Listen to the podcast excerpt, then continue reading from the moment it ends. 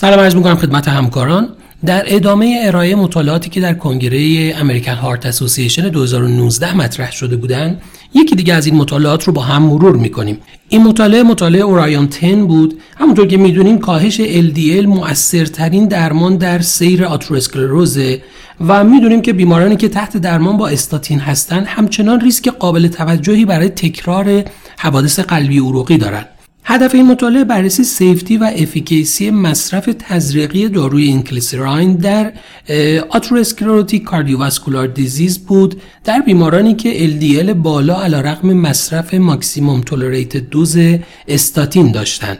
این مطالعه یک double blind placebo controlled trial بود که در اون بیش از 1561 بیمار به مدت 18 ماه follow up شدند پروتکل مطالعه به این شکل بود که بیماران پس از دوز اولیه که در روز شروع مطالعه به اونها تجویز می‌شد دوز بعدیشون سه ماه بعد و مجددا هر شیش ماه یک بار تجدید دوز دارو رو داشتن و این بیماران بیمارانی بودند که maximum tolerated dose statin رو مصرف می‌کردند inclusion criteria ی اصلی مطالعه داشتن حداقل سن 18 سال و همچنین داشتن atherosclerotic cardiovascular disease با LDL بیشتر یا مساوی 70 میلی گرم در دسیلیتر بود و بیماران باید maximum tolerated dose استاتین رو مصرف کرده بودند. primary efficacy endpoint مد نظر مطالعه میزان کاهش در LDL در مقایسه با پلاسبو در روز 510 و همچنین متوسط کاهش LDL ظرف روز 90 تا 540 درمان بود. همچنین safety endpoint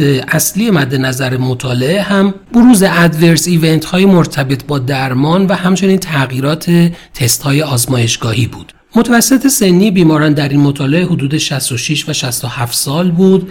همچنین 70 درصد بیماران رو آقایون تشکیل می‌دادند. شیوع هتروزیگوت هایپرکلسترولمی فامیلیال در هر دو گروه مساوی بود و تقریبا 90 درصد بیماران در هر دو گروه هم در حال دریافت استاتین بودند که بین 77 تا 79 درصد اونها high dose استاتین رو استفاده می‌کردند و نزدیک به 10 درصد بیماران به طور همزمان در حال مصرف ازتیمایب بودند و در نهایت baseline LDL بیماران قبل از ورود به مطالعه 105 میلی گرم و مساوی در هر دو گروه بود. بر اساس نتایج مطالعه بعد از 17 ماه متوسط follow-up بیماران 58 درصد کاهش در میزان LDL رو شاهد بودیم و این میزان در ماههای سوم تا 18 هم 56 درصد کاهش رو نشون می‌داد. همچنین از نظر سیفتی پروفایل هم دارو سیفتی پروفایل قابل قبولی داشت و به جز واکنش های محل تزریق که در گروه دارو در مقایسه با پلاسبو بیشتر بود سایر موارد آرزه قابل توجهی در گروه درمان دیده نشد. بنابراین بر اساس نتایج این مطالعه به نظر می‌رسه این دارو به تدریج جای خودش رو در درمان آتروسکلروتیک کاردیوواسکولار دیزیز در آینده نزدیک پیدا خواهد کرد. ممنونم از توجه شما.